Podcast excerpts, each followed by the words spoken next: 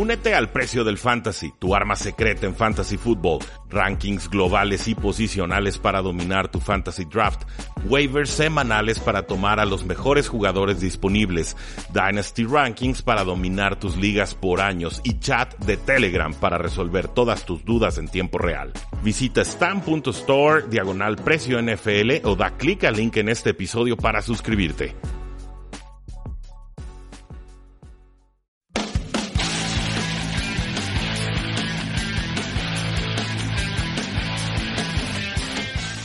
Saludos a todos y bienvenidos a un programa más de Tres y Fuera, donde la NFL no termina y nosotros tampoco. Mi nombre es Rudy Jacinto, me encuentran en Twitter como arroba y ha sido un día muy atareado con preguntas de fantasy fútbol que está haciendo la gente en nuestras redes sociales y por supuesto con el mailing semanal que mandamos sobre la semana 14 y lo que esperamos de la semana 15. Ya está disponible en MailChimp, está disponible en nuestras redes sociales. Búsquenlo, chequenlo, disfrútenlo y si les late, suscríbanse, compártanlo con sus amistades. Todo es bueno para que podamos darle un poquito más de difusión a este proyecto que es de ustedes y que no tiene ningún costo. Finalmente lo que tratamos es darle un nuevo sabor a la NFL y hacerlo con información, pero también con un toquecito de humor. Este programa se está grabando a las 2.30 hora de México, hora del centro.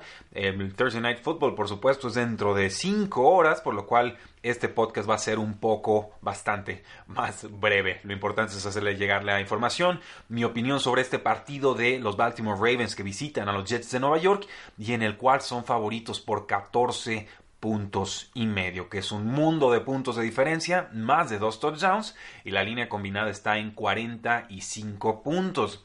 Es cierto, los Jets de Nueva York se han visto mejor con el quarterback Sam Darnold, ya que regresó de su mononucleosis y después de que agarró algo de ritmo en esta temporada, estamos viendo un gran nivel del receptor Robbie Anderson en estos momentos, el receptor número 10 en las últimas tres semanas. Asimismo, la defensa de los Jets de Nueva York, aunque usted no lo crea, es la unidad número 2 en contra de la corrida. La trampa aquí es que los Baltimore Ravens no corren de forma tradicional. O sea, la forma en la que ellos corren es con tres alas cerradas, con un quarterback con muchísima movilidad, que además te puede castigar con el play action. Eh, vamos, es un reto muy distinto al que te puede presentar cualquier otro juego terrestre en estos momentos. Entonces creo que desde ahí eh, la estadística nos podría engañar en cuanto a lo efectivo que van a ser los Jets de Nueva York deteniendo la ofensiva de los Baltimore Ravens. Además, los Ravens vienen de ganarle a los 49ers y de ganarle a los Buffalo Bills. Ambos eh, creo que son escuadras complicadas. Por supuesto, San Francisco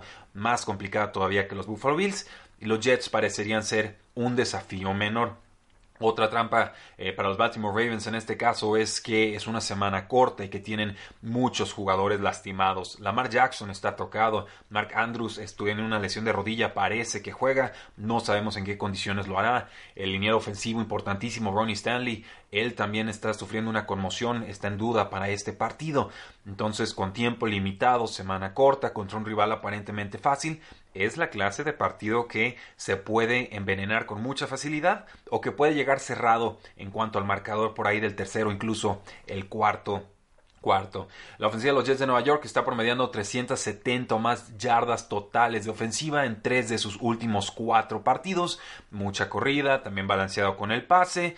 Y bueno, el, asunto aquí es que la defensa de los Baltimore Ravens es top 10 contra el acarreo y contra el pase. Entonces hay que ver eh, cómo es que deciden los Jets de Nueva York atacar esta complicadísima unidad.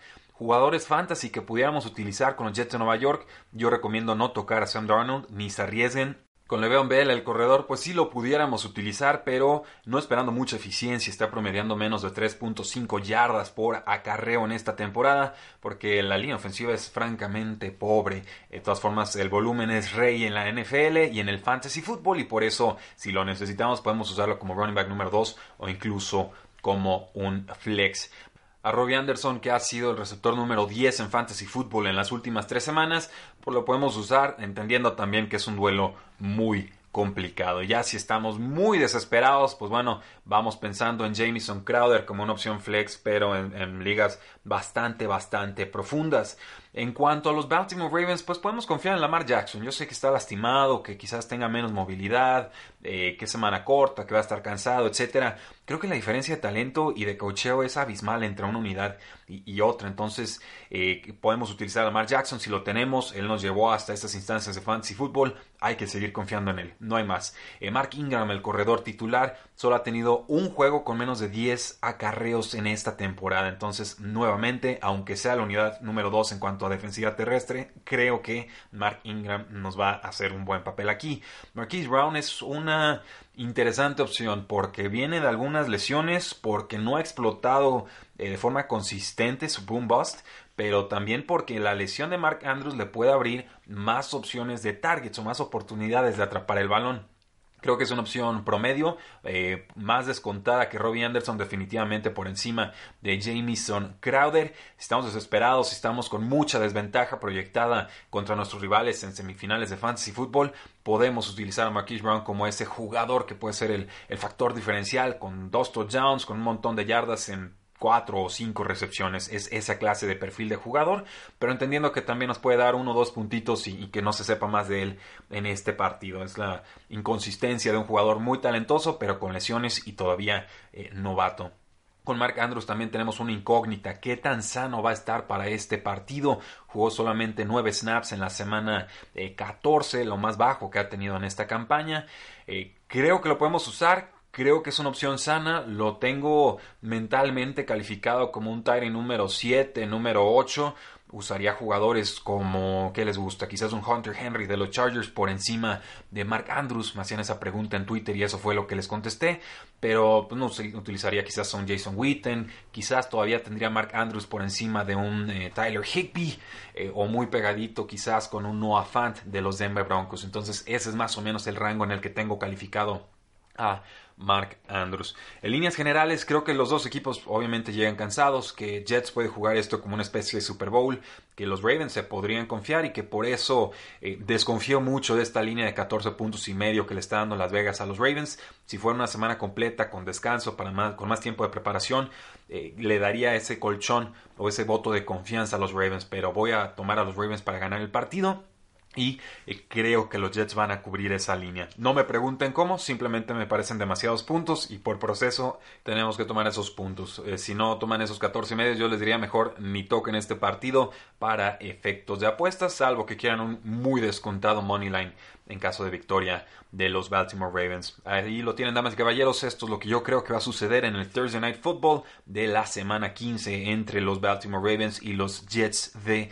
Nueva York. Un partido aparentemente disparejo, pero que siendo semana corta podría ser más envenenado de lo esperado. Les deseo mucho éxito en todas sus ligas de fantasy fútbol. Si es que siguen vivo, ya saben, en Facebook, en Twitter, en Instagram, en YouTube, háganos sus preguntas y sus comentarios. Nosotros encantados de ayudarles con sus alineaciones, con jugadores a tomar o a tirar, porque quedan dos semanas y si competimos también tanto tiempo de la campaña, hay que echarle el doble de ganas en estas dos semanitas para eh, quedarnos con el orgullo de haber ganado nuestras ligas de fantasy fútbol o si hay algún premio monetario o algún castigo para alguien más, pues poder también disfrutar de ese resultado. Muchísimas gracias, la NFL no termina y nosotros tampoco. Tres y fuera.